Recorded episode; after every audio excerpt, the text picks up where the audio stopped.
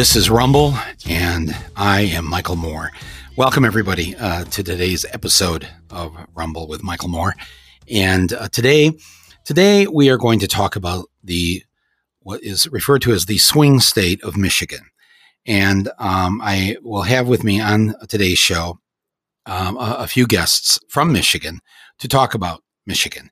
Uh, the reason we're talking about Michigan is because in 2016, uh, the state of Michigan, which for nearly 40 years had always voted for the Democrat for president of the United States, um, uh, voted for Donald J. Trump.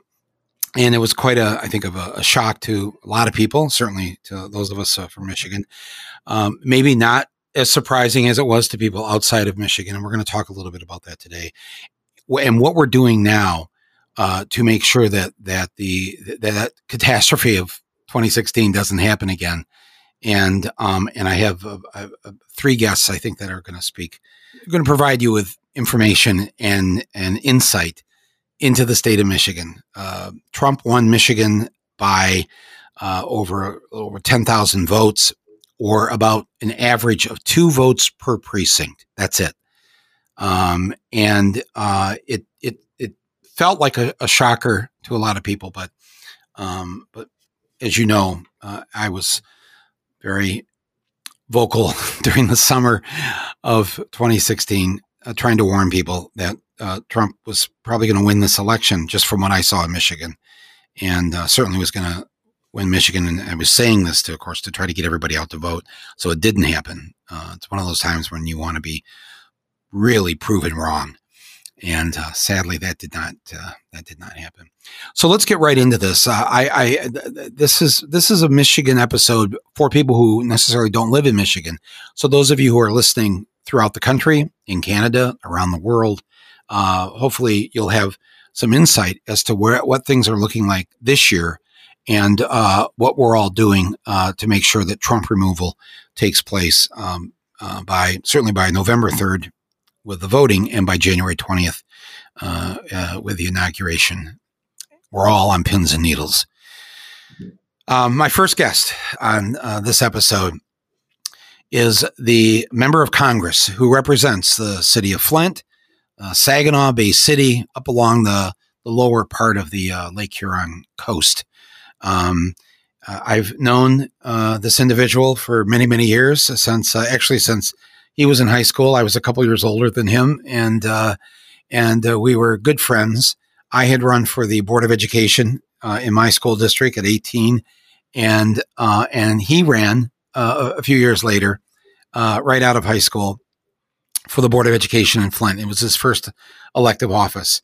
Um, he went on to become a county commissioner and has held a number of positions both in Flint and Genesee County, where Flint is located. I am referring, of course, to Dan Kildee, uh, the uh, representative from the 5th District of Michigan in our United States Congress. Dan, welcome to Rumble.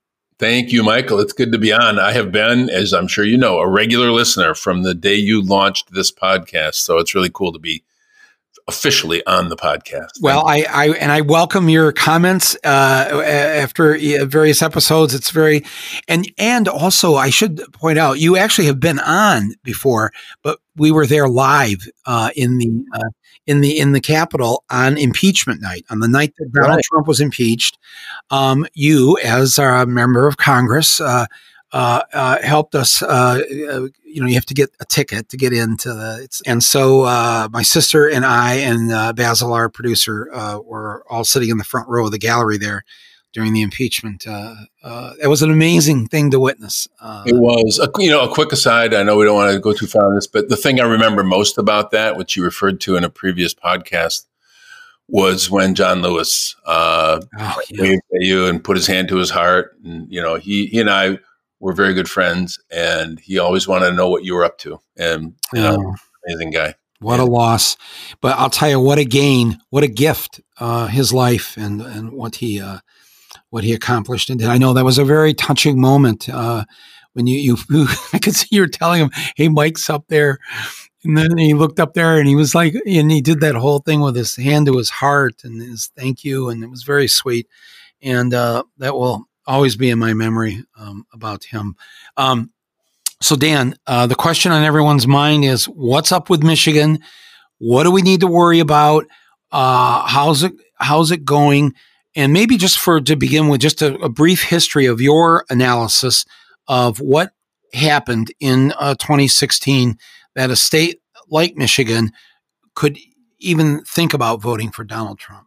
Well, in a way, we could see it coming for a long time. You know, we've heard a lot about, especially in the older industrial corridor of Flint, Saginaw, Bay City, over the years, how it seemed to underperform what people would expect from a Democratic district mm-hmm. going back to 2000. Um, and I think it's because people in these older communities have felt left behind during periods of economic growth, whether it was Democratic uh, presidencies or Republican presidencies.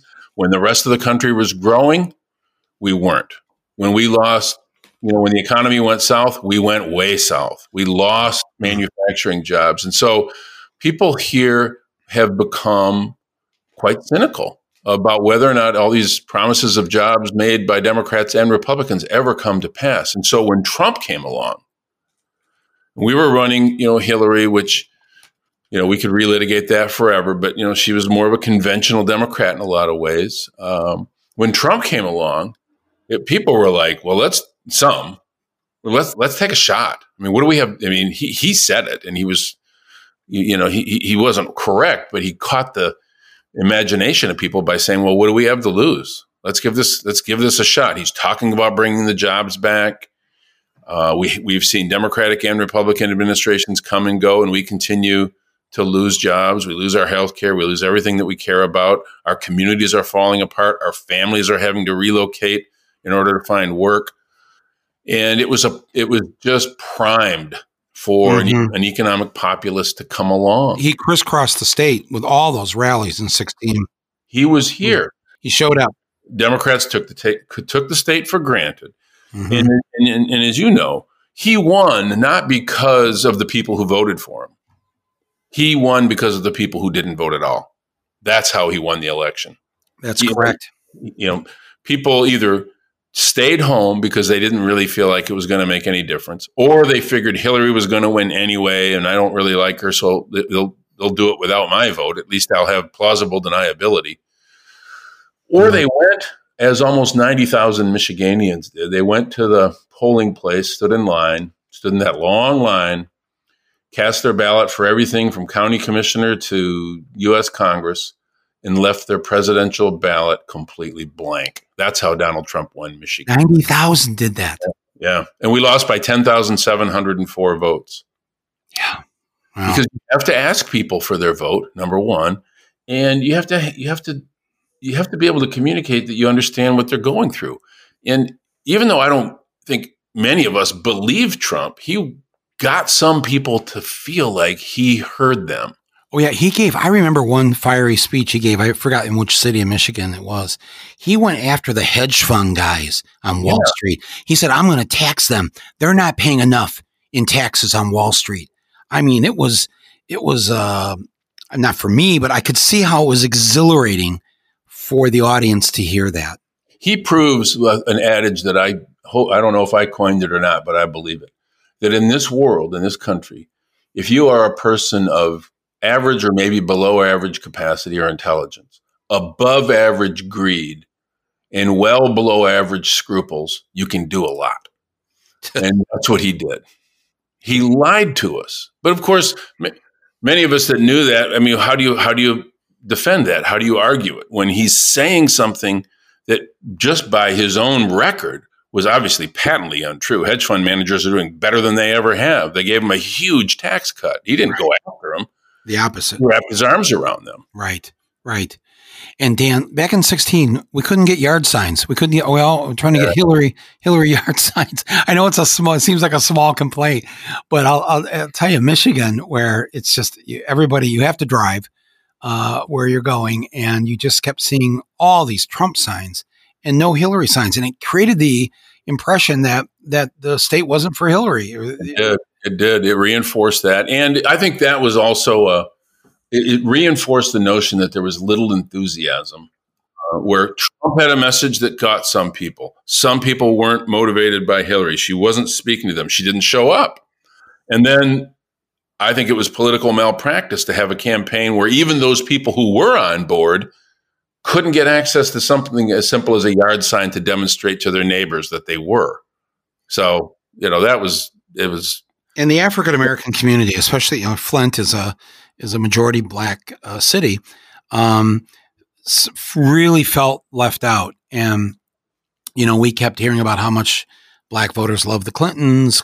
Bill Clinton was the quote, first black president. Remember how they used to say that? Yeah. Um, and then, and then I remember one statistic from Flint that 8,000, roughly 8,000 African Americans who voted in 08 and in 12 for Obama stayed home in uh, in 2016. That's a lot in a in a city that I mean, how many voters are there of voting age in in Flint? Uh, Flint voting age, there are probably around 60, 65,000 voting age. So when you have 8,000 not yeah. show up, 15%.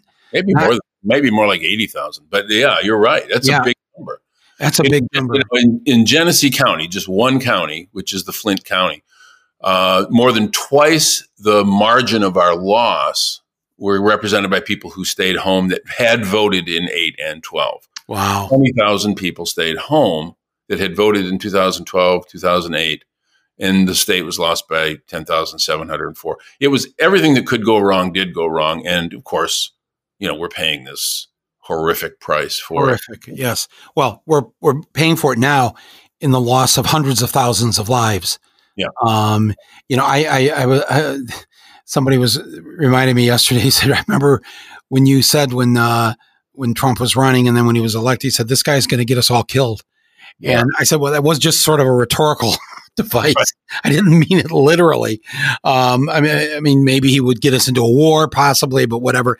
Never could have expected that uh, a, a pandemic would ensue, and then when it did." He didn't seize the reins of it I mean, th- this is this is like political gold. For, I would think for a politician that okay, you've got a crisis. It's not a partisan crisis. It's a human crisis. Right. So I'm going to take the reins of this, and I'm going to fight this COVID, and I'm going to help the people. Doesn't that just seem like basic common political sense? It does. And even when even when presidents ultimately make the wrong choices, when they're in the middle of a crisis, and you think about the two George Bushes at the first Iraq war. George H.W. Bush had a 90% approval rating. George W., even though we know that they were wrong in terms of the way they handled all this stuff and their response was just wrong, they were able to rally the, at least a lot of the people in the country around them, around this sort of sense of unity. In this case, there's actually a moral justification for rallying us all right. together and this Nimrod can't even get himself to do that because he's only focused on himself. He is such a narcissist and it's so dangerous that he he doesn't know how to do what's right even when it's good for him. Yeah. That means that means now there's more of a problem obviously than just being a narcissist. There's a screw loose I mean, there's a serious oh, screw. My, I mean, Dan, you've been there for four years. I mean, where tell us about the screw that you think is loose or screwed. There, there's something desperately wrong with this guy. There, I mean, it, he is a dangerous narcissist whose instinct, whose only instinct, is. Mo- I mean, somebody else said this, but it, I heard it the other day. His answer to everything is more Donald Trump. If we got a COVID problem, more Donald Trump whatever it is, it's more of him. He sees himself as the center of the universe. Mm-hmm. And and it's it's just dangerous to, to see it. And and you, you can see it. You can see his mind turning. Yeah. No matter what the question is, the answer is Donald Trump. And and that's that's pretty frightening. That's it's, pretty. Frightening. It seems sick to me I, am I'm not a doctor, but I just think. I remember how quaint it was. Uh, my staff was a little um, put off early in the Trump's term. I was on one of the cable shows, and I said, "There's something wrong with the president," and they thought, "Oh my God, what have you said?" Now it's like, yeah, of course we all know that. I mean, that was like, that was yes. Now, if you said it, they go, "Duh." Yeah, like why are you even talking? You know, right? okay, so so so here we are now. We're two weeks two weeks today uh, away from election day, and of course, voting is taking place right now in uh, I think 45 states and the District of Columbia. I didn't catch the latest number this morning of how many have already voted, but I think it was the day before. It's close to 30 million people have voted across the country. So. Right. It, it, people are coming out in droves in record numbers, record number of absentee ballots.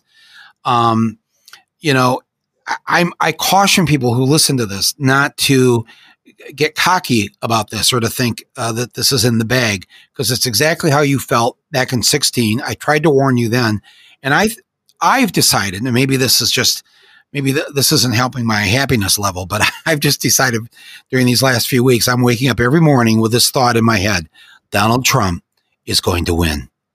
I have to say those words out loud so I hear them, so I go into some sort of shock, and then I get busy uh, all day long doing what I've been doing uh, to get the vote out and to make sure that that doesn't happen. But I have to behave as if it could, it, it might, it will happen.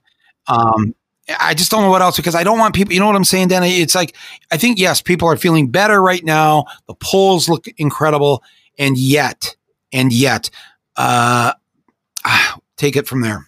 It can happen. He can win. There's no question about it. I mean, at this point in time, uh, it's undetermined what the outcome will be.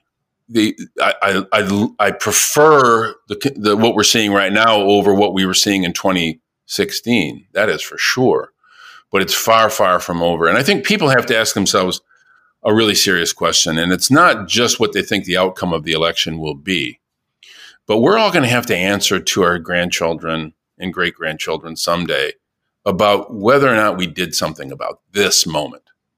And what I'm telling people is that they don't want to not have the right answer for that question. They want to be able to say they did. They right. took action. They did that one thing that everyone gets to do and they cast their ballot. So this is really about who we are. We're, what's on the uh, uh, ballot isn't who the president will be, although that will be decided by the election. The, what's on the ballot is what kind of a country are we? What kind of a country are we going to are we going to be? Uh, and so I'm, you know, I'm treating it sort of like you are. Every day I get up and it's election day. Every day is election day, and we got to go and get as many people as we can, just like we would on any other election day.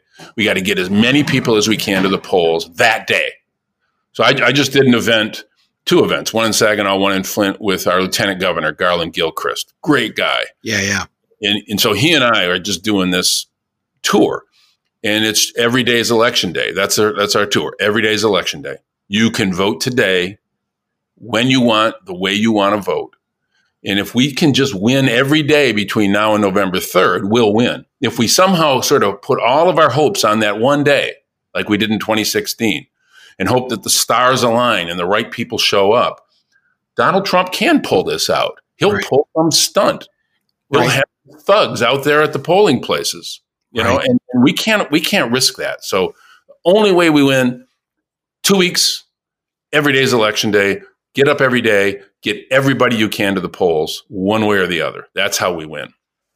I've been encouraging people too to make a list of your friends or family that you think probably don't vote on a regular basis and do a special outreach to them because you know as I've said before the largest political party in this country is the non-voter party uh, there's more of them than there are registered Democrats, registered Republicans, independents, and and I have believed for some time that people don't just stay home because they don't care. I think they care a lot. They don't hear the candidate speaking to them, and uh, and and they have had too many years of seeing no change. we know this in Michigan, so it's. I just worry that people who otherwise say would come out and vote for Biden or vote or vote for the negative, remove Trump, but won't because they just they're so used to throwing their hands up in the air and just saying, "What's the use?" Yeah, uh, you know, my vote doesn't matter, and um, and and I try to instead of vote shaming them, you know, wagging my finger at them, I, I've tried to listen to them and I and I tell them I know I know why you're not voting it's cuz you're a patriot you you actually you're performing an act of civil disobedience. This is your sit down strike. Yeah. This is you saying, I've had it. I've had it. And I love this country, but I will not participate in this any longer. So how would you, how do you speak to those voters? Cause you, you speak to them and they'll tell you, I don't vote, but they're not dummies and they're not apathetic. Uh, they really do care about what's going on. And I've been trying to, in my own way, hold my hand out as best I can and say, come on, just give it a try. Yeah. Maybe just this once. What you said is such a powerful truth because it is it's so condescending and and you know people in the political world do this all the time. It's so condescending to conclude that people don't vote, who people who don't cast a ballot in these past elections don't cast a ballot because they don't care or they're lazy or whatever. How condescending. People who don't vote, they're making a choice. And their choice is heard if you're listening. It's heard loud and clear by the people who care to listen. And the choice that they're making is a message that says, you know, none of you are speaking for me. None of you are doing anything mm-hmm. for me you promise all this stuff and you don't get it done. And this is why, you know, and I, I, I take as valid criticism of the Democratic Party that we, you know, we have to act like Democrats. When you're in the majority, you have to act like you're in the majority. You have to actually do something. And instead of finding the lowest common denominator, let's find the biggest, boldest, baddest common denominator. Let's find the one thing or the two things or the three things that we can do where we we cobble together 218 brave votes in the House and 51 votes in the Senate and get health care for everybody or do immigration reform or reform our, our electoral system so that money doesn't equal speech. Instead of trying to find the, the warmest, fuzziest answer that makes everybody feel good but doesn't dramatically change anything, let's be big and bold. And if we do that, at least people will know that when they cast their vote, it makes a difference. They might not like what we're doing, but at least people will show up because they know there's a difference right. that, that an election actually makes in their life.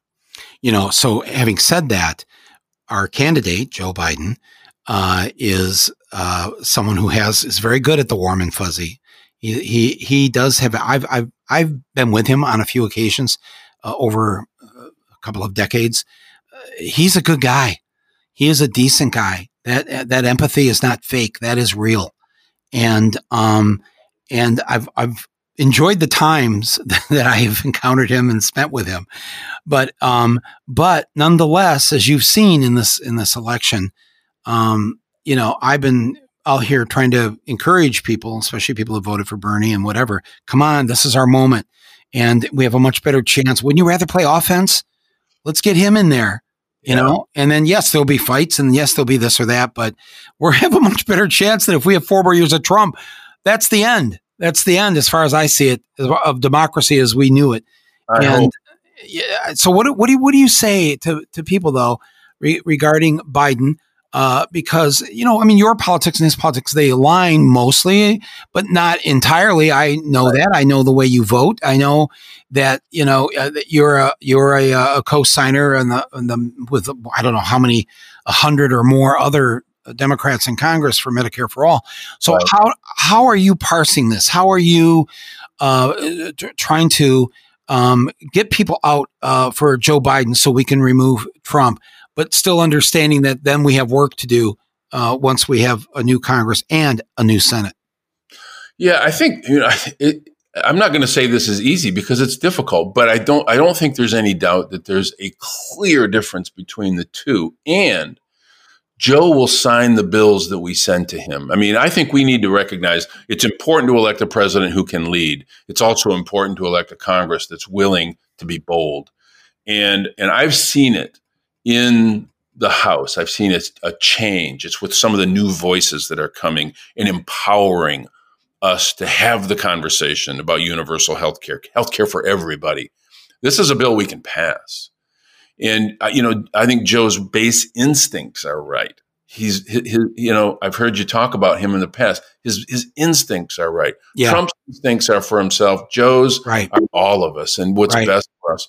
So I, I think I think we can't oversimplify our political dynamics such that we leave it to Joe or any single person It has to be all of us. And our pressure has to be on you guys, on Congress, on the House, on the Senate to get these passed because I agree with you. I said maybe, and look, people can hold me to this a year or two from now and say, remember that when you said that you thought he would sign these bills? But I agree with you. I, if Congress passes this univer- a, a real universal health care bill uh, that that really gives everybody what they need, and and if we raise them, if you you guys pass a bill raising the minimum wage, if you do these things I cannot imagine a President Biden sitting there in the Oval Office when the bill comes to his desk. What's this? Right. Universal health care. No, I'm not saying. What's this? Fifteen dollars an hour? I'm not signing that. I can't see that. Am I, am I crazy? Am I being too optimistic here?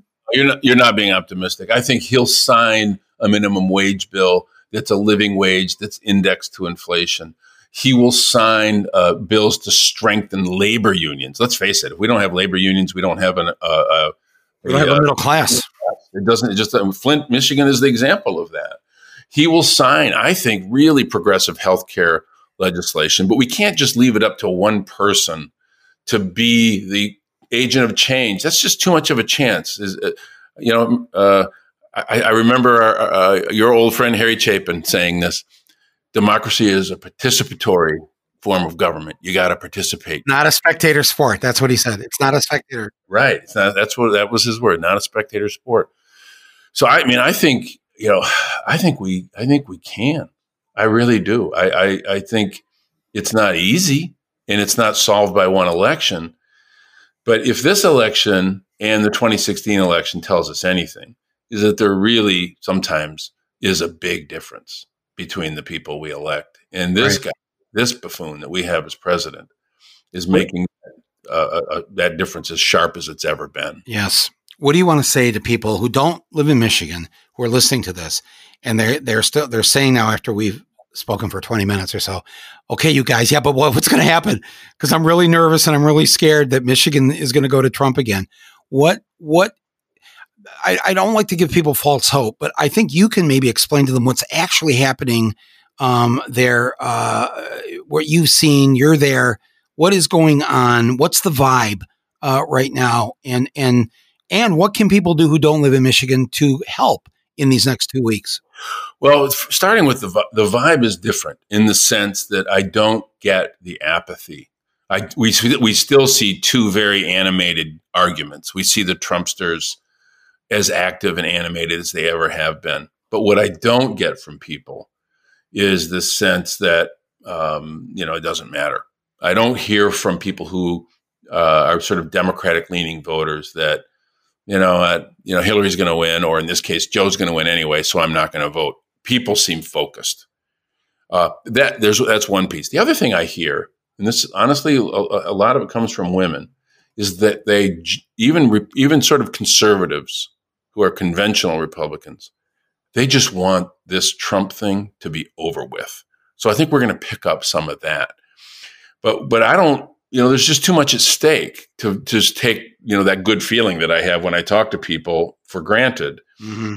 What, what we need to do is we need to have the hard conversations with the people we know who we don't think vote and and and have a con- have a respectful conversation with them not as you said not shaming them but encouraging them, you know, calling them to a higher purpose, telling them that they actually do have a stake in this and and they can do something about it. There's this one special day or now two weeks where everyone stands equally. Everyone gets to have the equal an equal say and trying to get them to to to um to take action. And then if, if you if you live in a swing state, you know, your most important thing you can do is get you and your friends and your family to vote. But everybody out there know somebody in Michigan, give them a call. Right. It is true. If, if, people listening to this right now, think about there must be a relative, uh, a, a, friend, um, or because the, Michigan has lost population so drastically in the last 20, 30 years, uh, there's a diaspora of Michigan people. And, and so, you know, you have friends that grew up in Michigan. Remind them to call their family and their friends and let them know how the whole world is watching and looking toward our state uh, this time more than ever before. I, I, mean, this is what I this is my this is what I tell people. I just I think I think that you know, maybe there's a former classmate. There's just just think about this. Uh, who, there must be one person, two people, somebody connected to Michigan that you know, um, and you can do that. And you know, I saw there just to close here. I mean, just maybe you saw this too. Over the weekend, Donald Trump went to Michigan again, but he went to Muskegon, Michigan. Now, Muskegon is over by Lake Michigan on the other side of Flint but is similar to Flint in terms of the economic collapse that Muskegon has gone through. It has a significant black population and is only one of two counties on the whole west side of the state that the state the part of the state that's on Lake Michigan. Only two counties went for Hillary in the state that she lost back in right. 2016 and one of them was Muskegon County. So Trump decides to go not to Trump counties, he goes to a Hillary county. Yeah. Lands that plane at the hangar, there's 2,000, 3,000 uh, people. It was packed in a, in a blue county in Michigan with Trump supporters. And I thought, I reminded myself, he has not lost one ounce of his hardcore support. No. And it, it was a little freaky to see that and to remind us that our job is not done. He, he does that, Michael, because he knows we can't do that. We're not going to have a big rally. We're not going to do it. It's too dangerous. We care about people. And he does it. He goes to those counties to make the to make the point, to try to deflate and depress our people because we're not doing those things. And he's trying to take advantage of it. I truly believe this. He's flaunting this to mm-hmm. try to sh- uh, put a, a, you know create an, uh, an impression that there's far more enthusiasm for him than there is for for Joe and Kamala when the truth of the matter is, we we could have those big rallies. We just don't think we should kill people in order to get elected. And he does. That's a great way to put it. Yeah, that's exactly right. And God knows how many of those 3,000 people there on Saturday picked it up and will now give it to others. And, um, it, uh, and of course, and then he mocks Biden for having small rallies. Um, and, and I just, I wish, oh man, if I had, if I had had the ability to go to Muskegon and hack into the loudspeaker system as he was doing what he was doing. I would just throw in the audio to Bob Woodward from Trump telling oh. Woodward nine months ago, he says, Bob, this is airborne. This is serious. This is worse than any flu. It's airborne. It's a killer. Yeah. It's a plague. That's the word he used back then in March. It's a plague. He said that to Bob Woodward. That's who Trump really is. He knows exactly what he's doing and and he's not getting close to anybody, not yeah. now, especially after whatever he went through. Yeah. But it's it. I don't know, Dan. Final words uh, on this uh, to, to people now to the to the people who are in Michigan. Um, what are your final words here? I mean, vote. People need to act like their life is at stake. You know, it is. This is you know we we've we we have said this so many times. The most important election in our lifetime. Blah blah blah your life's at stake. Your life is at stake. So find a way. Find a way, like John Lewis would say, find a way to get in his way. You know, there's a lot of different ways to do it. Just find a way. And tell Michiganders, tell them one thing that you and I know that Biden will do. You can absolutely count on on this. You can take it to the bank. If Biden is in the Oval Office, one thing that will help our wonderful state that has been through so much. Well, one thing he'll do, he'll make sure that if you want to have a labor union, you can have a labor union and you can bargain for for fair wages.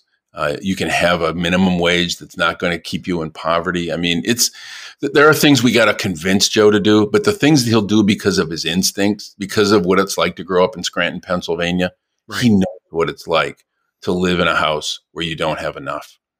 And you know what? That's enough. That ought to be enough you know, he's one of us, Mike. He, he we, we got to convince him to do some of the big things we want to do, but we don't have to convince him to understand what we all have gone through. He's one of us. Right, right. Well, Dan, um, I can't thank you enough for coming on this special episode of, of Rumble, uh, focusing on the state of Michigan, where we uh, both uh, grew up uh, as uh, Irish Catholic kids. Right. Dan Kildee, the United States Congressman from the 5th District of Michigan, representing the great people of Flint, Saginaw Bay City, and uh, and all those wonderful little cottages on the Lake Huron coast. Right. Uh, thank you uh, for being a part of Rumble today, and um, and we're, we're gonna you know we're gonna actually we're gonna go talk to Rashida right now. Awesome. Uh, yes, your your colleague in uh, United States Congress from uh, Detroit. So Dan Kildee, thank you, Mark. good work. You bet. All right, be well. All right, bye bye. Thank you.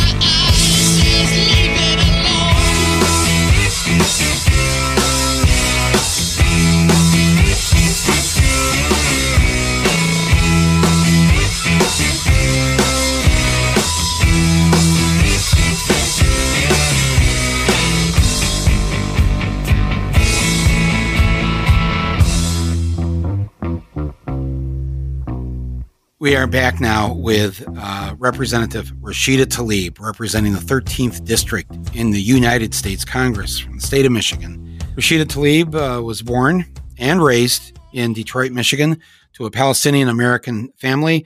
I believe she's the eldest of 14 uh, children. In 2018, she became the first Muslim woman and first Palestinian woman to win a seat in the U.S. House of Representatives, representing, uh, as I said, Detroit and the surrounding areas. And now, Ilhan, I know you're listening and you're saying, "Hey, wait a minute, we were both elected on on the same day. She's not first. We came in at the same time." But I I need to remind you, we are in the Eastern Times District in in Michigan. After two years of championing her community and her constituents with a passion and a courage that would make the late John Conyers proud. That's whose district uh, the 13th was. Rashida won her primary battle in an overwhelming and dominant victory uh, in August. This past year, here, this year, um, uh, this occurred though, despite a ferocious attack against her from corporate interests, from Republicans, some Democrats, and of course, Donald J. Trump himself. This extremely high turnout, though, that we had in the Michigan primary, in, in Rashida's primary, in Detroit, which is, of course, as you know, Michigan's largest city, is a great signal for the November 3rd election. And Rashida now joins us, uh, as you already heard, to discuss uh, how the hell are we going to turn Michigan back from, I hate to use the words, red state, voting for Trump in 2016. What are we going to do uh, uh right now? Because it's two weeks from today uh, is the election. Uh, how are we going to avoid the shame that we've had to live with being called a red state for the last four years. A sad moment, wasn't it, Michael? No matter Awful. even if you're, you know, you're a Michigander forever, right? And you walk, go away maybe to other states, but you look back, you're like, whoa, the birthplace of the labor movement, really?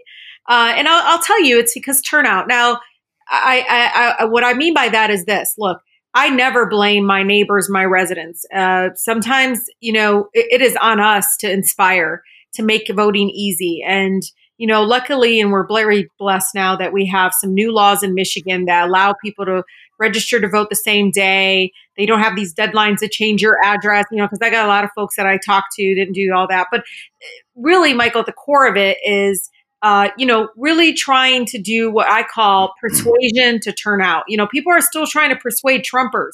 Mm-hmm. And I'm like, stop wasting your time in that kind of conversation. That, that's a longer conversation, Michael, and I get it. But I think there are folks, you know, when I look at my district, the 13th district, about 44,000 less people came out in 2016 than they did in 2012. Mm. So close to 300,000 came out total. So we're trying to get the motivate and talk to those folks and say, hey, we're here. What's going on? And it's because no one's spoken to them since the Obama campaign. And that's the truth.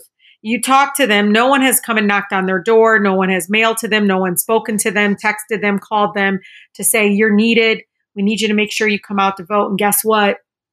Here's your voting location. This is what you need. You know, I'm still going door to door, uh, and and I got you know about uh, the senior event I had, and uh, uh, close to a dozen Puerto Rican women came, and the one woman had the courage to kind of raise her and she had a question. And I said, "Yes, ma'am," and she said, "Can Puerto Ricans vote?" I mean, Michael, there's so much misinformation and myths, and I look and I said, "Absolutely, you can." And then I'm going door to door, and another person says to me, Do I need my voter registration card? No, you don't. You know, folks think that they need these official documents. They don't. They're on a list. They, you know, of course, you don't need your ID, but you can bring it. Um, but folks need to know uh, uh, that there, there's a lot of options uh, when you go out and vote. Um, and now you can early vote in Michigan. And so I'm just hoping and continuing to hope that folks understand it's now persuasion to turn out, persuasion right show up. Well, you're doing more than just hoping because uh, a couple weeks ago, Time Magazine had a big article about how there's like a ghost campaign in Michigan, meaning they were saying and, and they interviewed the Biden campaign and they said, then we decided not to have a ground game this year, that we're not going to do door knocking. We're not going to do this. And I read this and I'm just like, I'm just, my mouth is like wide open. I can't believe this jaws hitting the floor. What do you mean there's no ground game? And then it turned, then all of a sudden I go, I go on my Michigan sites and there you are. You're going door to door. You've got an army of people who are, who are being COVID safe, uh, uh, going to people's doors, uh, in and around the Detroit area to get people out to vote. So, so tell me what is exactly going on. How correct did Time Magazine have that story? Because it shocked me to think after Hillary ignored the state of Michigan that that this could be happening again. I want to believe that it is not true, yeah. but I was happy to see that you decided, whether it was on your own yeah, or whatever, and, and to pick party, up the slack. Yeah. And the Michigan Democratic Party is now on on doors. I mean, we're, we're people are starting to to understand the importance of it. Look, I think a lot of people want to be extremely careful. We're in a pandemic. We want to be able to we can do this door to door safely and you know making sure again i mean these are people these are volunteers that are at the door so you got to make sure folks are careful. But i got to tell you you know uh, underestimating the direct human contact continues to be the biggest mistake of any campaign. Uh, direct human contact especially our core people. These are people that have come out and supported us in the past. If you get them to come out and support us they will do it right away. And it's not we're not even having to persuade them to vote with us uh, we just have to make sure kind of put that social work hat on and make sure that they have the information they need to um, be able to know where and how and, and all the things that are important to, to voting. Um, this is how I have consistently stayed connected to residents is the direct human contact of door to door. And I'll tell you, Mike, I mean, I'm on doors. I met a, a woman yesterday and I said, Oh, hi, Miss, you know, her name is Miss Phillips. I said, Mother Phillips, I, I see you vote every time, but I'm here to talk to you about these three gentlemen. And she goes, Those are my sons. And I said, Yep, they're adult sons. They're all registered. She goes, Yes, they're all registered here. I said, Well, what's going on? Why haven't they voted? She goes, Well, one, you know, had this issue. They couldn't vote. And I said, Well, they can vote now. And she goes, You mean that my these other two didn't vote before? I said, No, they haven't voted since 2012. And so just even having that conversation with her, Michael, and understanding that, you know, she's got to work her block as well. And, and right away, she actually, two of her sons came out of the house and she said, where do they got to vote? I told her there's a satellite office right there in the Bruges uh, uh, um, uh, Park area. And I, I said, this is where you go. And, and they're open nine to six, Monday through Friday. Can't beat that, Michael. And they're open Saturday and Sunday from nine to two. Mm. And so again, it is it is that investment of time into talking these to, to these individuals. And you know, my field organizers are in low propensity, you know, precincts. They're talking to people that have consistently been ignored uh, by you know national campaigns for whatever reasons. Uh, we can go back and forth about.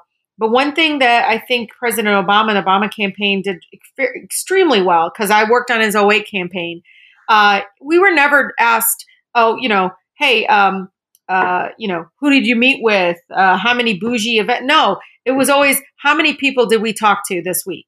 Right. Give me, give me, that's exactly, Michael. Every single week, Chicago National Office was consistently asking us, how many voters did we register, brand new voters? How many people did we contact? How many volunteer shifts did we book? You know, that was so consistent and so centered on mm. field. You know, you just you just uh, revealed a new method of getting out the vote, which is knock on the door, talk to the mother, tell tell tell on the sons, out them for not for not having voted. That one, Michael, was uh, the last week. This other woman came to the door, and you know she's not on the list. You know, I said, "Oh, I said, oh, it looks like you already." She goes, "Yes, man, I already voted, Rashida." And I said, "Oh, I see that." I said, "Well, who's this Brian guy?" She goes, "That's my stepson." And he goes, "She's he's working." I said, "Well, okay. Is he off on the weekends?" She goes, "Yes." And I said, Well, you know that Greater Grace right there, the church right there. On our, she goes, Yeah, right there. I said, They are open Monday through Friday, nine to six, and then the weekend, Saturday and Sunday, nine. And she looked at me, she goes, I'm going to take him. I said, That's exactly what you need to do because he won't go unless you take him. So I, Michael, I think uh, targeting mothers is, is a really key method of turning out the vote. I have never heard this before, and I hope people listening to this will employ it. I mean, Rashida, seriously, what you have been doing and and you've got a small army of people that are, are doing this and you're it's not oh, being very small. it's not being run you're not it's not being run by the biden campaign. You guys have just decided and i remember when i when i was 18 and a friend of mine a couple friends of mine the democratic party wasn't doing anything to help george mcgovern so we just decided to declare ourselves the head of the mcgovern campaign for eastern genesee county. We just we just made up our own signs we just did our own stuff. Like you can't especially with an election like this one you just can't wait for it to happen. But I just want to remind people listening to this that if you remember, Rashida was one of the top people out there helping the Bernie campaign, as was I. And so you're, t- you're these are two Bernie people, but especially you, you are out there doing this every single day. Oh, I'm I'm making sure that Trump will not serve another four years. No way. Uh, you know, on November third, I, I want to transition a peaceful transition and make sure that he's locked out of the White House forever. Uh, I, I, I am. But can I tell you? Something? I don't mean to interrupt, but I just you just gave. This is the first time in this entire campaign in all these months that story you just told, where the mother was going to take her stepson on the weekend when he's not working to the polls over at the church. Yes. That you got her to commit. I know that she's going to do that. She was extremely committed. Yes. So as when you just said that in my brain, the light bulb went off and I thought, oh my God, we might make it. We might, this is the first moment I thought we might make it because that's how this will win. That that's well, how we'll Michael, win. I love the ones who answer. There's one gentleman pulled up on the driveway. He's like, "What are you doing on my porch?" I said, "Oh, I'm your congresswoman, Rashid He goes, "Oh yeah, yeah. How you doing?" I said, "Good." He goes, "Don't worry, I always vote." I said, "Really?" Because right here it says you didn't vote uh, last time. Oh, he goes, Michael, he goes, he's in his car. He's got a big truck. He goes, well, I kind of wasn't around. I said, okay, I just want you to know though, that's why I'm here.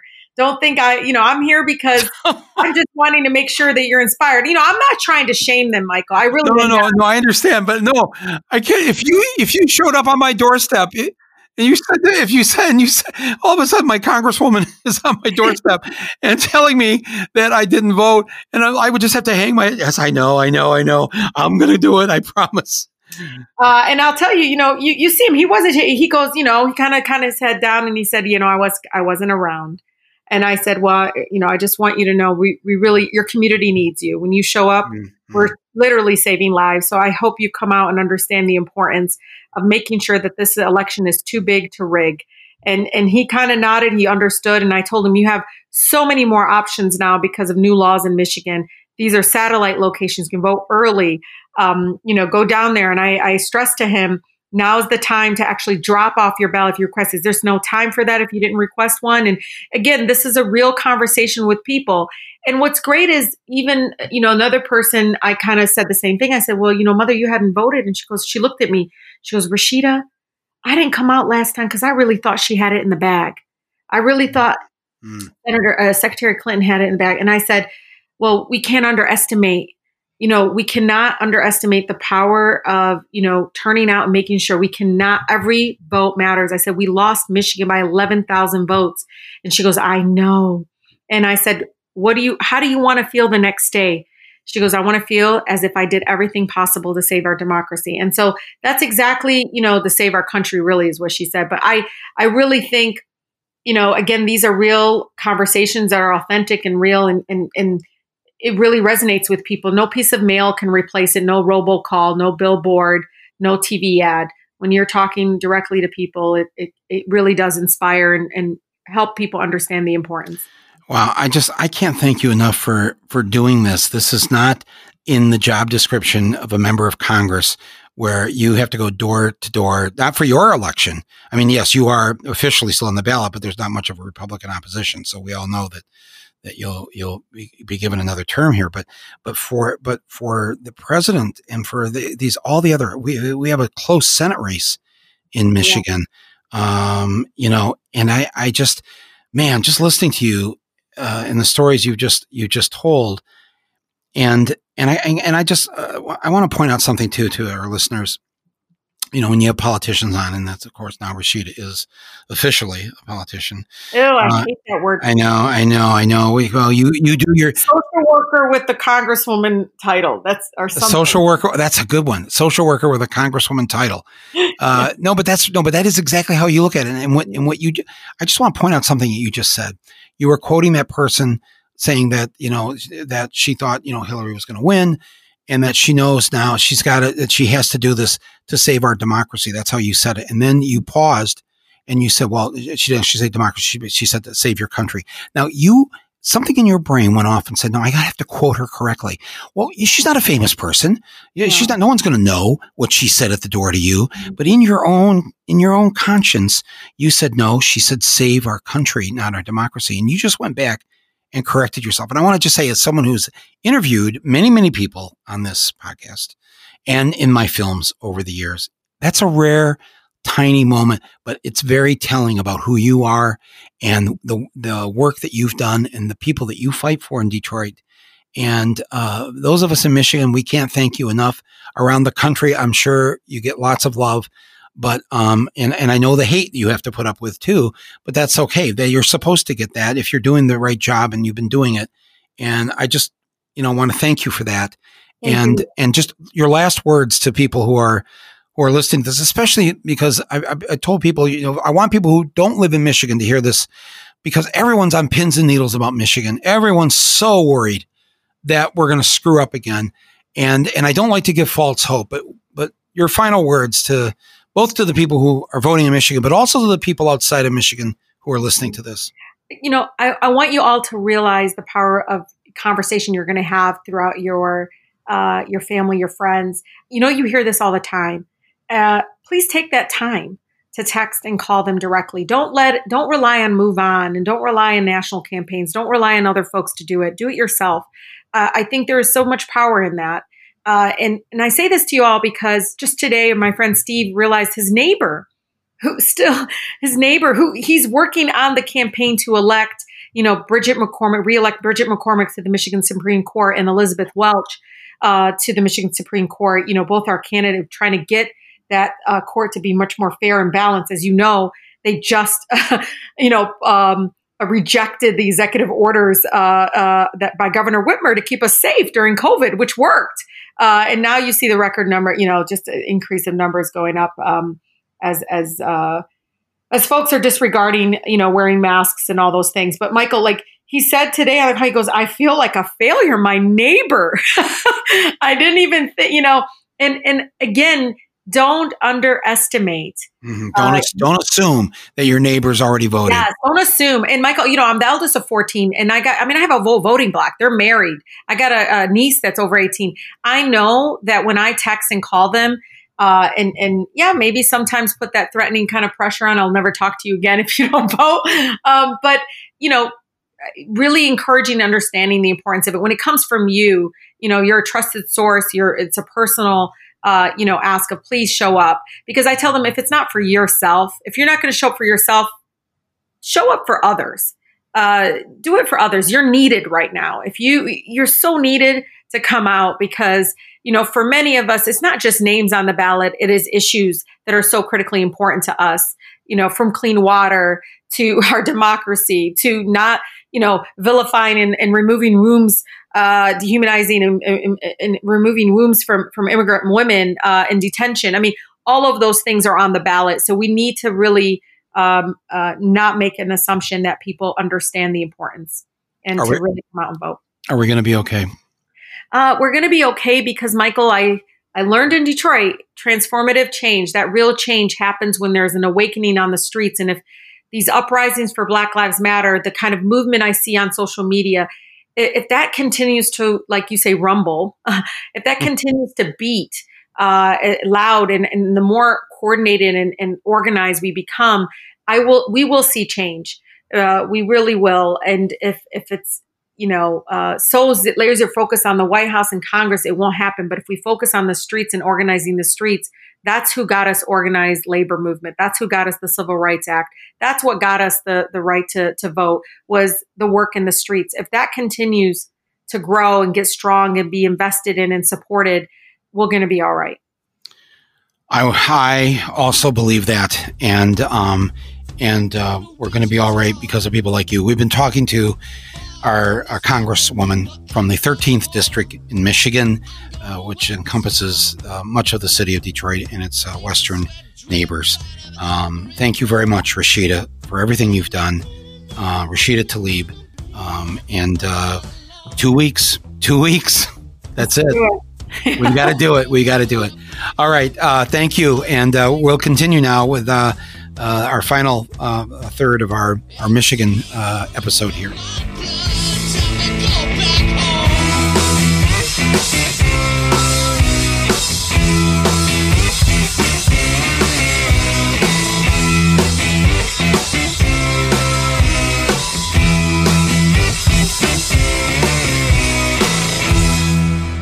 Okay, we're back here with our third and final guest on our special Michigan episode. What's wrong with Michigan? Will Michigan go red again? Um, and I have with me, uh, uh, again, almost another lifelong friend practically. Since I was a teenager, I've known this individual. Um, he is known throughout the state of Michigan as our, I would call him our premier political activist. And certainly uh, when it comes to campaigns and trying to get the right people elected, uh, you would turn to Sam Riddle. Uh, Sam Riddle, uh, from another Flint, Michigan, uh, raised uh, and grew up there, and and I know Sam because I decided to run for public office when I was 18, and and he helped me with my campaigns, and especially when the Republicans in town decided they I, they wanted to recall me uh, Sam Riddle uh, came to the rescue, and I beat back all of them and, and won the uh, won the recall election. That's my personal uh, experience with him politically, but I also know him as a human being. I know him as a, a dad to five incredible sons uh, who gr- I've known them wow. since I changed their diapers. Uh, the one of them has actually worked on a couple of my films, but Sam is also now currently. He's the political director of Al Sharpton's uh, National Action Network in Michigan. Um, he's also a well-known radio host on the the big radio station uh, in Detroit, 910 a.m. So uh, his show is called Riddle at Random. Riddle at Random, 9 to 11 on Superstation 910 a.m. Uh, there in Detroit, WFDF. Um, Sam is also a Vietnam era veteran, but he dropped out of high school uh, to enlist. Uh, he uh, eventually got his GED, which I know you're extremely proud of. Absolutely. The fact that you are are and and, and kids who are listening at home stay in school. Uh, but Sam then went to college. He came back, uh, got out of the army, and uh, became a student activist organizer. Uh, uh, first in his undergraduate degree at Michigan State, and then his uh, law degree that he got in Ann Arbor from the University of Michigan. Sam was well known at the time. Uh, he organized this huge protest. He shut down a Big Ten basketball game to protest racism. This is all back in the, I would say, late, 60s, 60s, early 70s. Early 70s, right. Late 60s, early 70s, yeah. Yes. Led anti war demonstrations on, on these campuses, co founded the Black Student Aid Program at Michigan State that enabled Black students to survive and thrive in an otherwise white academic environment. Um, and then got his BA from Michigan State from James Madison College there. Uh, it, it, Basil was telling me, I never knew what your major was. He said it was a, a major in ethnic and religious intergroup relations. I've never seen the word religious attached to you, but that's well, praise that's the Lord. Praise that's, the Lord. that's impressive. Uh, you, and as I said, you went on to Ann Arbor to the University of Michigan, where you got your law degree. That's so, right. You're a star but you are you are for me an early mentor me as an 18 and 19 year old and what i learned about politics about running for office about about how to organize uh, especially if your voice is in the minority so that your voice is heard. Uh, sam it was the lessons i learned from you uh, i still notice in, in these days and and we were talking to dan kildee who is our congressman from flint now and also uh, uh, has known Sam since he was a teenager running for office, and um, you you were you played a very important role in our in our lives. You're you're you're probably eight years older than us, Uh, but at you, least, but you, but you, um, what? First of all, what? Thank you for caring about a couple of white kids uh, for helping us out. But you, you, uh, well, but your politics at that time impacted Flint's black community. After we all founded the Flint Voice and the stories you did that resulted in the police raiding the Flint Voice, I mean, you clearly impacted you and Dan Kildee, uh, uh, Black Flint, clearly. Well, it was a you. pleasure and an honor to work with both of Well, that's very nice. Well, and yes, I forgot. Yes, you and I and a few others there founded this alternative newspaper called the uh, the Flint Voice. And you're right. Uh, the mayor of Flint, uh, who had been the police chief, and if you remember back at the time that uh, uh, police shootings, and now we're talking about this is way back in the 70s now. Uh, the police shootings in Flint per capita, there were more people shot by police in Flint than any other city in the country at that time. And we were fighting against this, uh, demonstrating against it. And we uh, did an investigative piece on the mayor, and um, he found out about it and, and got a got the Flint police. To, they went to court and they got a, a, a, a, what's that called a seizure where you get to like bust in yeah a place and, and seizure. They came, they came in totally violating the Fourth Amendment, First Amendment, and and ordered the printers to take the printing plates off the press of our Yeah. newspaper. yeah. And they did. They took it all. They stopped the presses right while the paper's being printed, took the plates away so they couldn't print any more copies, and they and they took all the copies away so that we couldn't distribute our newspaper in the United, United States of America. Oh man, this was. But you know, but you and Kenny Siegel and others who who were there. Um, Bob Leonard, the Bob prosecutor. Leonard, the prosecutor who who was was not your typical prosecutor. Uh, you know, you we you talk about some of these more progressive pro- prosecutors now, like in in um, uh, Philly and and uh, out in San Francisco. But man, um, uh, he also stood up for the people, and um, Yeah. and so, anyways, that's enough of the past. Thank you. Okay. I just to be able to publicly thank you for all of that. Uh, I can trace a lot of what I'm doing today uh, back to that time that you spent uh, with me and Dan and others when we were teenagers. So thank you for your being a mentor. Welcome. Um, let's get right into this because there is an election two weeks from today. Everybody's on pins and needles, and I and I I said to our podcast audience, most of them don't live in Michigan. Uh, they want. I keep getting notes from what's going on. What's going on in Michigan? Is it going to happen again? So I thought I would have uh, uh, Dan and and Rashida and you on uh, this on this episode. Uh, three longtime Michigan friends uh, to explain to the people what is going on. Should we be nervous, uh, uh, or is Trump already a, a, a dead as a duck, and we don't need to worry about anything? Well, you know, Michael, I've got to tell you something. Four years ago, we were the Lone Rangers. Mhm. Four years ago, and, and you can Google it, you can see it. Edition of Let It Rip on Fox 2, where I said that Donald Trump would win not only Michigan, but Pennsylvania and Wisconsin. And everyone said, you might have over 40 plus years of political consulting, Sam, but you're crazy. No path as those smart ass white boys on MSNBC and, CNN and young ladies too. No path to the presidency was there for Donald Trump. It's old, old mantra now. And of course, it became Donald Trump president, United States. Four years later, I don't have all of those exact vibes, but what bothers me, Michael Moore, is when I look out and I see thousands without mask, risking everything just to hear Donald Trump. And in Michigan, Muskegon, a couple of nights ago. Wherever Donald Trump shows up in Michigan, there's a big crowd. What concerns me is that the best piece the Democratic Party has in getting out the vote to defeat Donald Trump is Donald Trump himself. I'm not feeling in the streets of Detroit, in the streets of Flint, and I'm talking about the real streets. See, there's a big class divide in black Michigan between black folks that have something and the overwhelming majority that is not that are not as fortunate. There's a big class divide in black Michigan and the Michigan Democratic Party right now. If it's depending on a massive turnout from majority Detroit, it, it, it I mean, clearly the Democratic Party will get the largest percentage of black votes.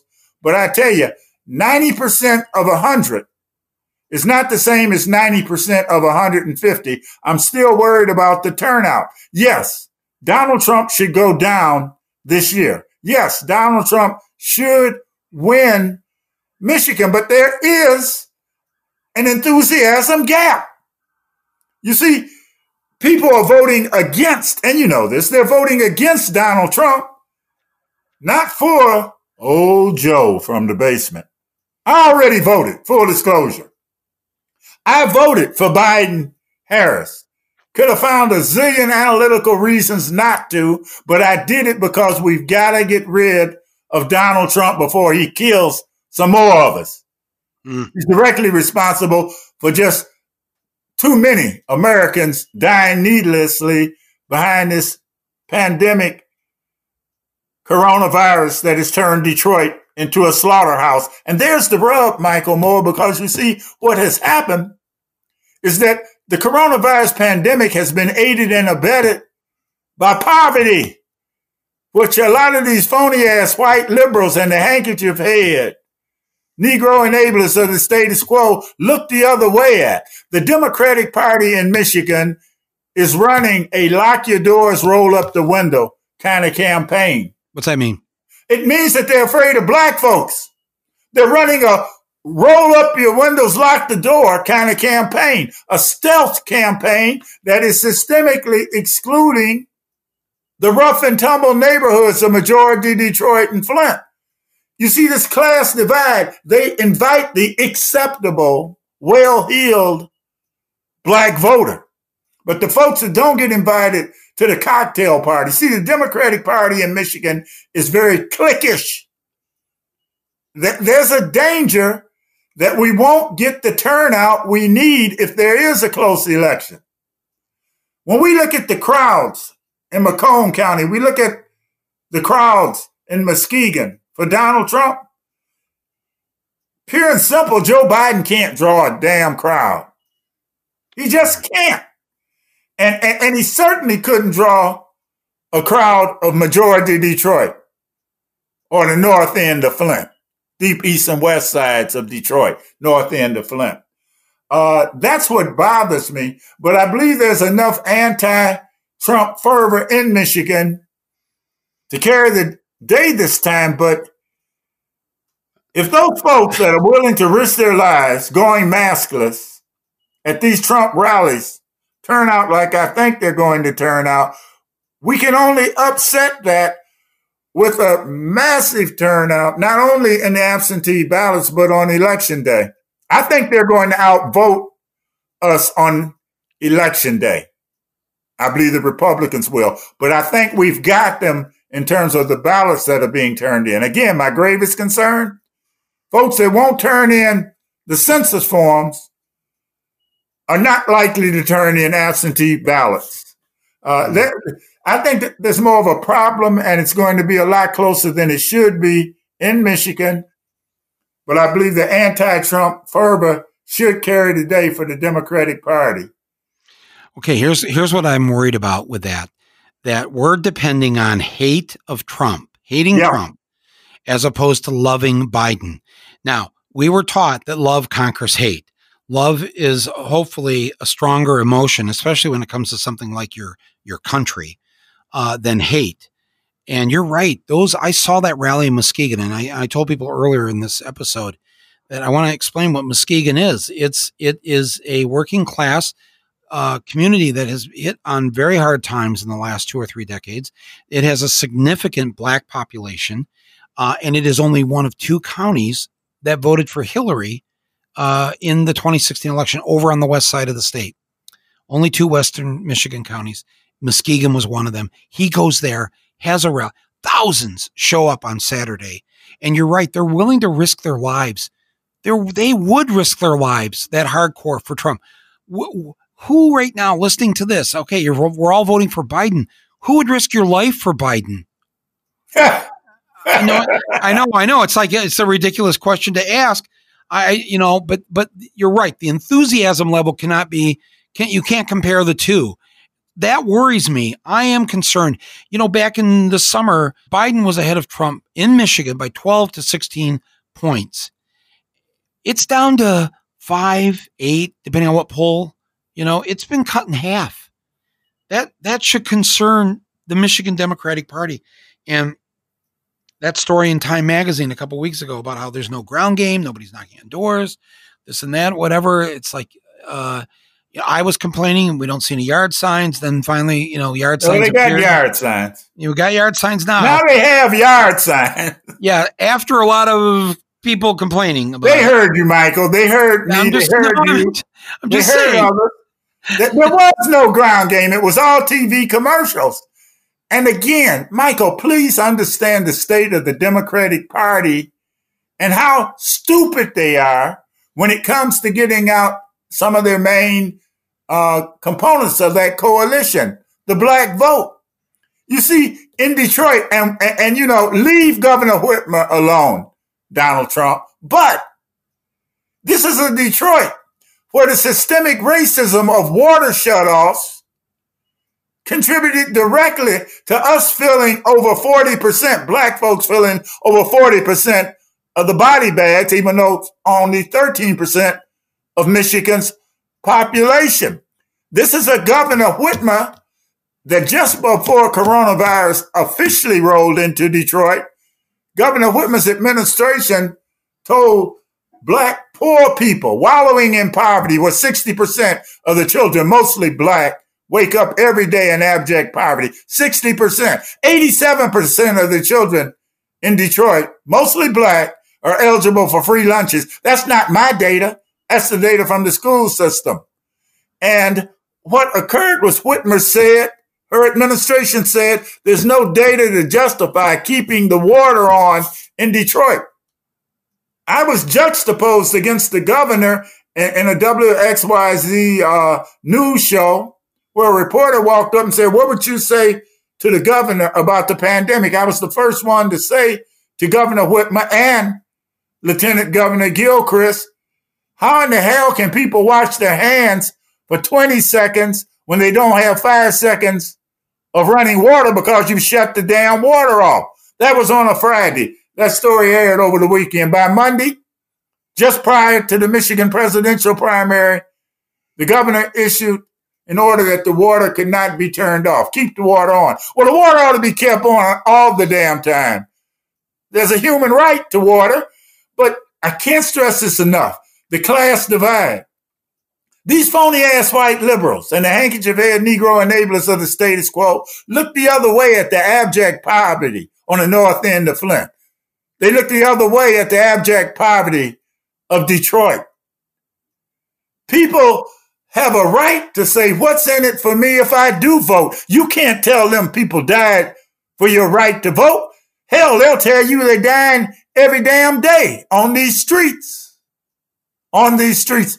And we all suffer from a form of trauma behind what happened four years ago when Trump won. We don't believe the damn polls. There's no thinking person that bleeds these polls. We've been traumatized. Hmm. We've been traumatized by the electoral college victory of Donald Trump four years ago. We're worried deep inside there's a gnawing doubt that it could happen again. I don't want that to happen. Right. I'm working every day during that radio show, talking to folks out here, trying to get them to vote. There's not a lot of enthusiasm for Joe Biden, but there's a lot of enthusiasm against Donald Trump.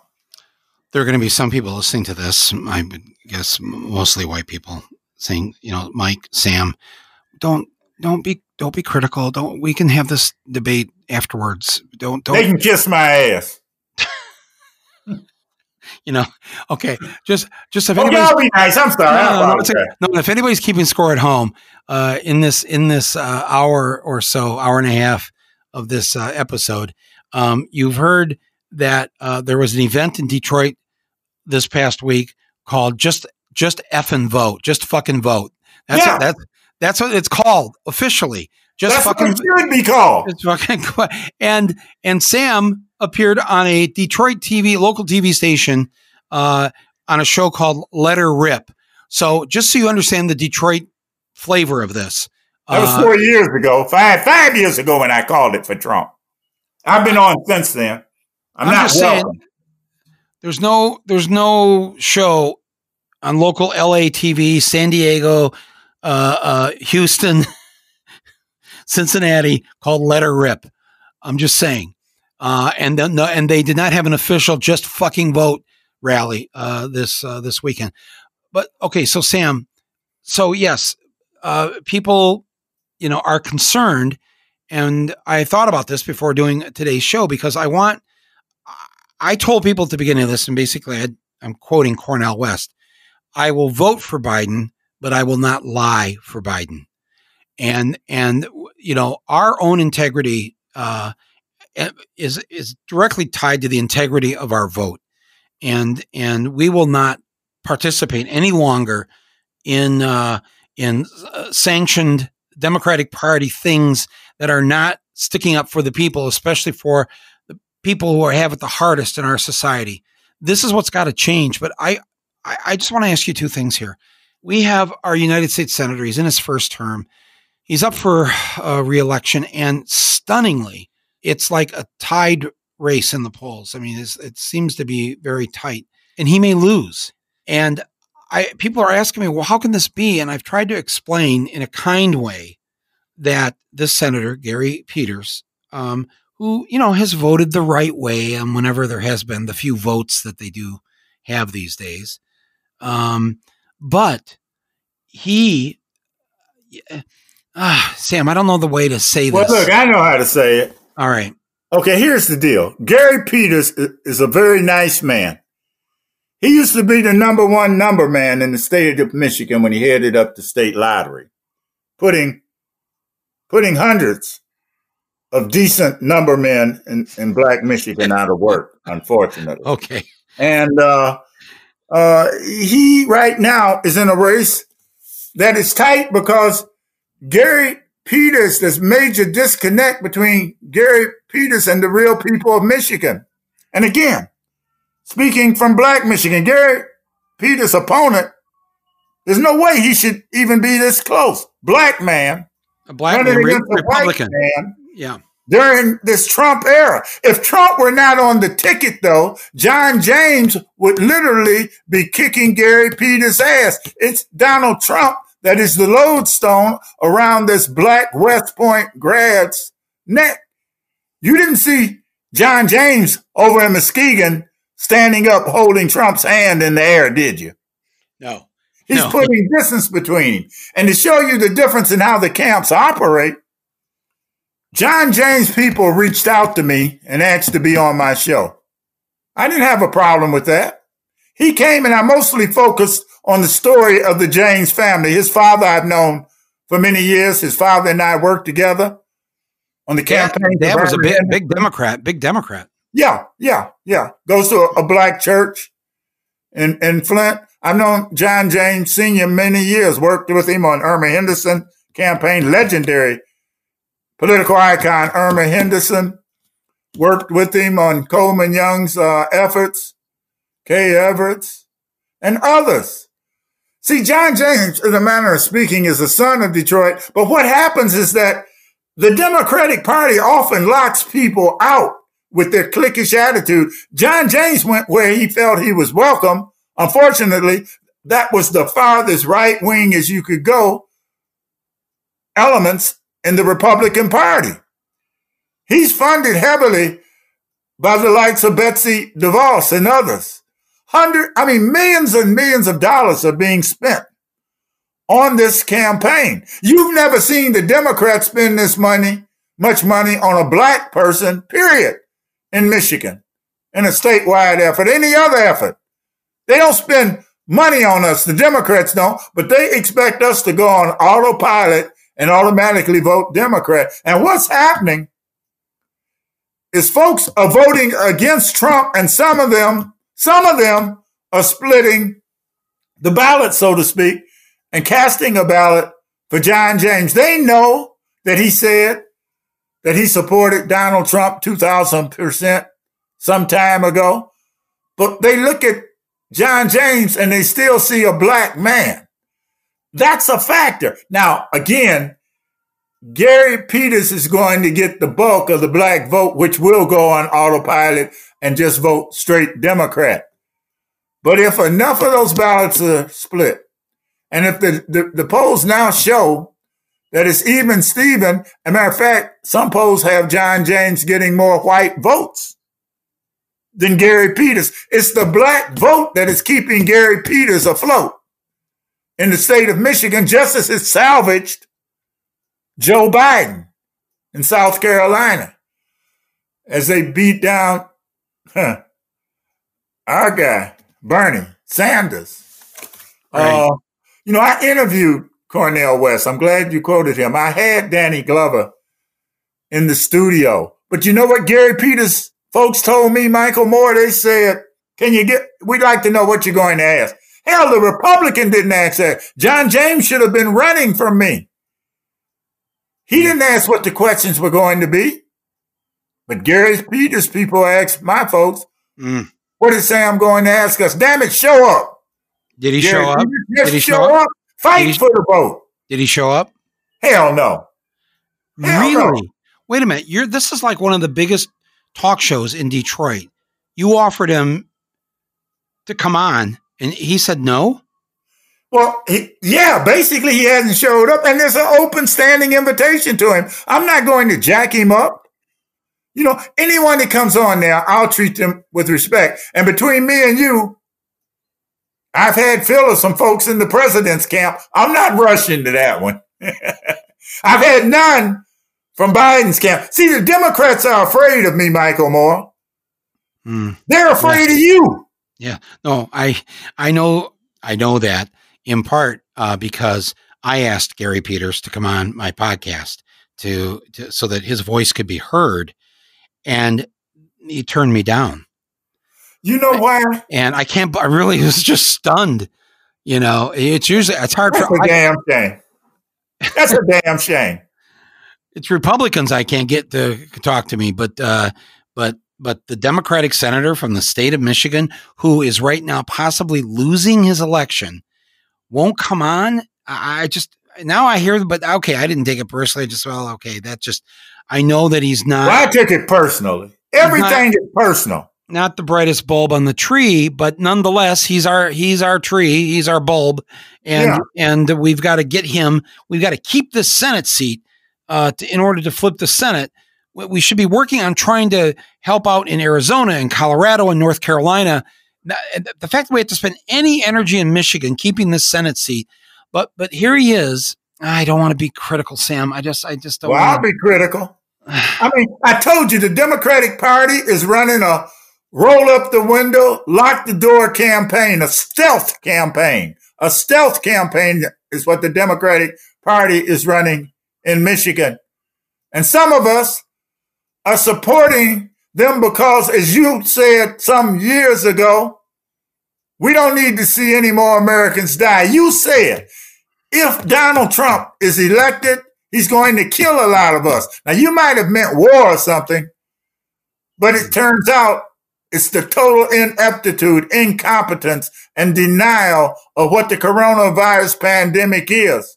And black folks, we're the ones dying. We're the expendables. I have no choice but to support Biden and Harris. And before, Peters. And before Peters. we steal more of these damn body bags. Right. Peters, Gary Peters sits on the Senate. He's the ranking member, in fact. So he's the top Democrat on the Post Office Committee, the United States Senate. And I, you know, we know the stories of postal workers who were trying to get the word to him months and months and months ago, who saw those post office boxes being lifted from the streets, who saw the post office equipment, the, the machinery being undone and tossed, and nothing happened. And finally, then when they when the, the postal postmaster general said, "Okay, we were going to stop doing it now," well, yeah, you're going to stop doing it because you've already done it, you know. And that our guy who's supposed to be the overseer of this, he, uh, I don't know. I, look, Sam, help me out. Okay, to go try to be a two minute therapist here. yeah. Because we, Because we he can't be defeated. Gary Peters must win. Must win. Well, if he's going to win, he's got a campaign like it. I mean, where have these people been, Michael, when the water was being shut off? To the poorest of the poor in Detroit. Where was Gary Peters? Where was Debbie Stabenow? Uh, you know, right now, the local politics of Detroit, Mike Duggan, overseer of the plantation Detroit, Mayor, his son Detroit. is running the thing running the Biden campaign in Michigan at the same time that Mike Duggan is cutting closed room deals with Amazon for the old state fairgrounds property. What's that about? What's that about? What, what it's about is total disregard of the interests and well-being of majority Detroit. You're saying the Michigan State Fairgrounds which is a, I assume, this publicly owned by us, the people of Michigan. Well, right now, that's that that's going to go in, in Detroit. Yeah, and you're saying what that they're cutting a deal with Amazon to sell. The deal's already been cut. The a, a front company, a Ross Perot company, will be making the purchase of the land. They'll be turning it over the property to Amazon, and the mayor is touting X number of jobs for Detroiters, but there's nothing in writing, no comprehensive community benefits agreement. We were out there demonstrating the other day, the same day that Joe Biden rolled into the same site and did a drive in rally after we had left. We were demonstrating earlier in the day, and Joe had a rally there a few hours later. Amazon Oh, what the hell is AOC when we need her? Now, I will say to her credit, Congresswoman Rashida Tlaib is standing strong on the uh, issue, but Congresswoman Rashida Tlaib is on the outside looking in in terms of how the Biden campaign is being run in Michigan. What do you What do you mean by that? They don't want any photo ops of Biden and anyone that's in the squad. Mm-hmm. You can't have a Democratic Party like that. You either stand for something or you don't. Mm-hmm. Like I said, the votes coming out of Michigan for Joe Biden are against Donald Trump. Donald Trump is the best get out the vote tool that the Democratic Party has in Michigan. Michael, I'd like to give you a better report. I've served as a delegate to the Democratic Convention before. I am a registered Democrat. Hell, 92. Jerry Brown, you worked with us. We set up a panel. Me, you, Tom Hayden, mm-hmm. Paul right. Wellstone, killed in the crash. He was on that panel. Yeah. Josie Heath, Hightower out of Texas. Yeah. Right. Yeah. I mean, you know, we we're steeped in the Democratic Party, and the Democratic Party I see in 2020 should hang its head in shame in terms of how it deals in Michigan. Okay, but Sam, we've got two weeks, so what are we going to do? All I can do is talk to folk about going to vote. I've done my part. I voted. I voted for Biden and Harris and didn't hesitate because the options, you stated it so well. We cannot give this guy an opportunity to kill more of us. Right. Right. So you voted every day on your show. You're encouraging people to vote. Um, but you can see why people are anxious about this, especially when it comes to Michigan. Um, you know, I've, Man, I've watched I, Biden. I, I just up. hope we can get out that vote. They've got to roll the windows down and unlock the doors and hit those streets that they're so afraid of on the east and west side in southwest Detroit, north end of Flint.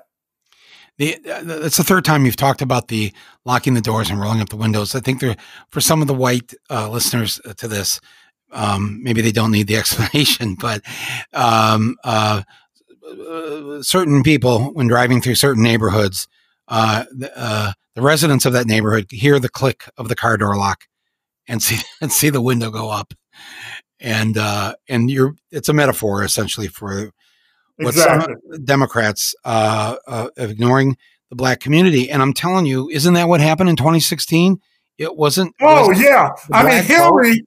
Hillary rolls into Detroit to Eastern Market, has a black minister head of the NAACP, Wendell Anthony. He's out now. He he gives a the equivalent of a sermon prayer. Hillary's in Eastern Market. She's in America's blackest and poorest city and doesn't campaign there.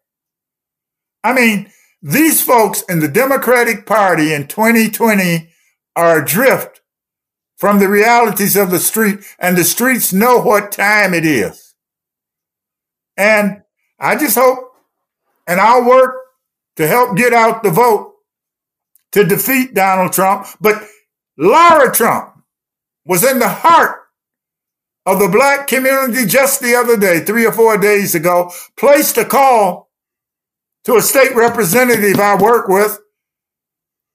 Yeah, uh, Katrina Pearson Call, a state rep, black state rep, female, that went to the White House, a COVID 19 survivor, and said, We're in town, drop on by. The state rep went by Michael Moore, and Lara Trump is on Livernois.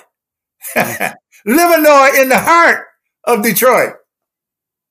In, in the heart of black Detroit. In the black state. Trump is there with a room full of black folks. And, and these aren't any weirdos. These are just like black folk from Detroit. And the black state, the black state rep is a Democrat. She's a, Demo- she's a Democrat, right? The black state rep, Katrina. Yeah, yeah. And she went. She came. Yeah, she went because uh, she shared her coronavirus uh, survival journey with the president and the nation. Caught hell for doing that. You know, a, a white woman, the governor of Michigan, can meet with the president. A white U.S. senator can talk about working across the aisle. Gary Peters and talk to the president about getting aid to Detroit. As a result of her trip to Detroit, this black state representative, Michael Moore, has served over 600,000 meals to hungry Detroiters, has brought back uh, a truckload after truckload of personal protection gear for first responders and the people of Detroit and, and Dearborn. I'm telling you, there's activity out here. Whether or not it'll be statistically significant enough to make a difference, I don't know. But the fact is, is that these folks that embrace white supremacists, that embrace terrorists, oh hell, you've done all this. You were writing and, and, and uh, about the militia before it was sexy to talk about the militia. You were doing this when you were almost slim. Michael, my point is, is you've lived Michigan. And yes, I'm against the white supremacists. You know, Kid Rock, musical icon of the white supremacist movement, call me out by name. The elitists got hundreds of millions of dollars in corporate welfare to that monument for a hockey puck, Little Caesars Arena, rubbed our noses in it by opening up with Kid Rock. Mm. Sold out shows now, and Kid Rock called me a criminal POS I said he was a no singing little bitch. That's just the way it is. Mm-hmm. Detroit is a no bluff zone. Right. Let her rip. Um, I ain't about let it. I'm not going to give those suckers any advertising. No, no, sorry. But listen. Fox is Sam, Sam, white liberals who are listening to this right now are just getting sick listening to you. And I don't care. Yeah. It's a, it's but, a, you know, I know, but I'm going to, the podcast is going to end and, and that's okay. It doesn't have to end on a happy, hopeful note. But I'm just saying that uh, people listening to your voice, and you know, nobody nobody knows about the Detroit water uh, criminal activity. Everybody knows Flint now, but very little has been said. What you've just pointed out on on this episode about the turning off of people's water, thousands, tens of thousands of people, yeah, losing their water. Water, you can't live without water uh, you die after four days of no water. That's the human body. So, so you've been very active and you've seen, and you're a voice for those 85% of the kids that, that have to get a, a school lunch funded by the federal government. Uh, you know, the, the, you, I have heard you talk about the classroom situation in Detroit. There are classrooms that in the past, at least, have had 40, 50, 60 students in a classroom. This is, people don't know what's really going on in Detroit and Flint. It's and rough. It's rough. Rough it's, in hell. Yeah.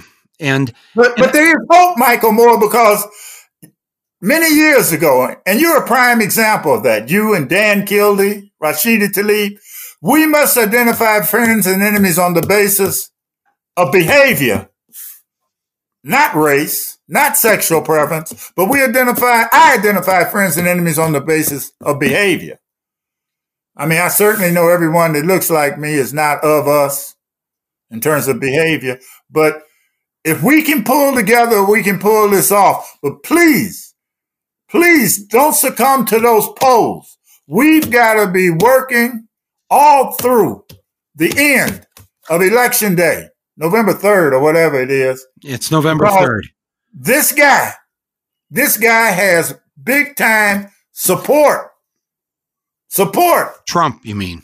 Yeah, Trump. When I say this guy, I'm talking about Trump. Yeah. And, and we're talking about huge support still in Michigan. Absolutely. Yeah. They will literally die for Trump. Yeah. I'm going to keep masking up, Michael Moore. I'm the one with the congestive heart failure, even though I do run and I do push ups. But I got to tell you, there is a big struggle ahead to take back Michigan from Trump. Michigan remains a Trump state until we defeat him. And Bernie's people can't sit home this time either. Many of those were the folks that went and voted the entire ticket except the presidential race. And then they bragged about it afterwards. If I could vote for Biden Harris, you can vote for Biden Harris, and then we'll uh, hash it out after we send Trump packing. When we send him packing, this is my final question. When we send him packing and we've got Biden in there, what do we need to do? What is the organizing and what is the fight that needs to take place so that we see some change in this country? Well, first of all, no matter what Trump says, the squad is not running Biden. The progressives are not running Biden. Biden is a corporate candidate. He's going to behave like a corporate big pharma candidate when he takes office. Ditto for Kamala. Uh, we've got some work cut out for us, and we're going to have uh, one hellacious time rebuilding the Democratic Party because the victory when Biden takes the oath does not belong to the Democratic Party. The victory belongs to the people that were sick and tired of Donald Trump. The Democratic Party still doesn't stand for a damn thing except being a vehicle by which we can evict Donald Trump from the people's house, the White House. And so the work we have to do with President Biden, what I said when I said earlier in the episode, I'd rather play offense than defense. With Biden in there, you know, we can we can fight these fights and win some of them. With Trump in there, we're not winning anything. Not winning, and, and, more of us will die. We'll ju- we'll just keep dying. Yes, and I'm, I, I mean, I'm, I'm not ready for that. I ran by every one of the big poster photographs on Belle Isle. I was doing a 10 mile run, jogging. I didn't even know they were up. They put up these big poster placards to honor those that have lost their lives to coronavirus, to this pandemic that turned wow. Detroit into a slaughterhouse. And they lined Belle Isle. Oh my God, how many photos? And I ran by each and every one of them, and there were only a portion of the thousands. Of the thousands that have died in Detroit. Now they say they give us a, a paltry number. They don't have the real data on the number of us that have died in Detroit, in Flint. But I do know that black folks have been more than 40% of those that have died in Michigan, maybe over half. Mm. And very few could dispute what I say because they haven't even counted the elder elders, the seniors that died in mm. unlicensed nursing homes, let alone the nur- nursing home. See, they only declared this emergency and all that after the presidential primary for all practical purposes so that Joe could achieve a political victory in Michigan. There's so much that wasn't right about this whole process, Michael Moore. But look, I hope I've helped you a little bit here, helped us. Yes, no, no. Yes, the Michael Moores and the Sam Riddles, the Dan Kildeys, uh, uh, uh, the Rashida Tlaibs can team up. And we got to team up and deal with reshaping the Democratic Party, redefining it.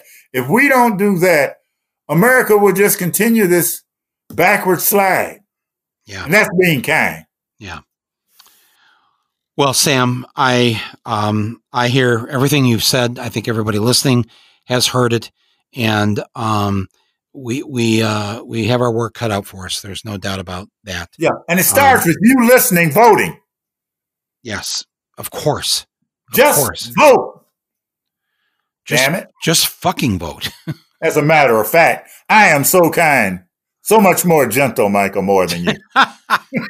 that I assure you is not true. But okay. Sam, uh, this has been great having you on. Um, a lifelong friend, a lifelong voice uh, for the voiceless in the state of Michigan. Thank you for everything that uh, that you've done.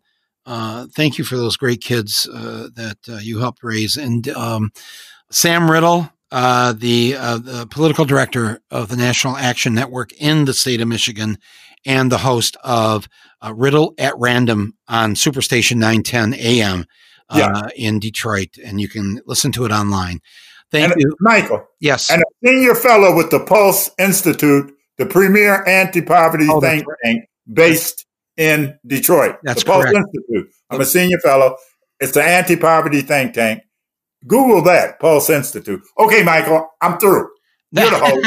I'm uh, through. I'll shut up. I'm through. never shut up. Okay. Uh, thank you, Sam Riddle. Thank you, everybody who has listened to this uh, podcast today. And um, as Sam said, be sure and vote and and call five people, text ten people. That's right. Do whatever you've got to do. Let's get this vote out. Let's get rid of of Donald J. Trump in Michigan.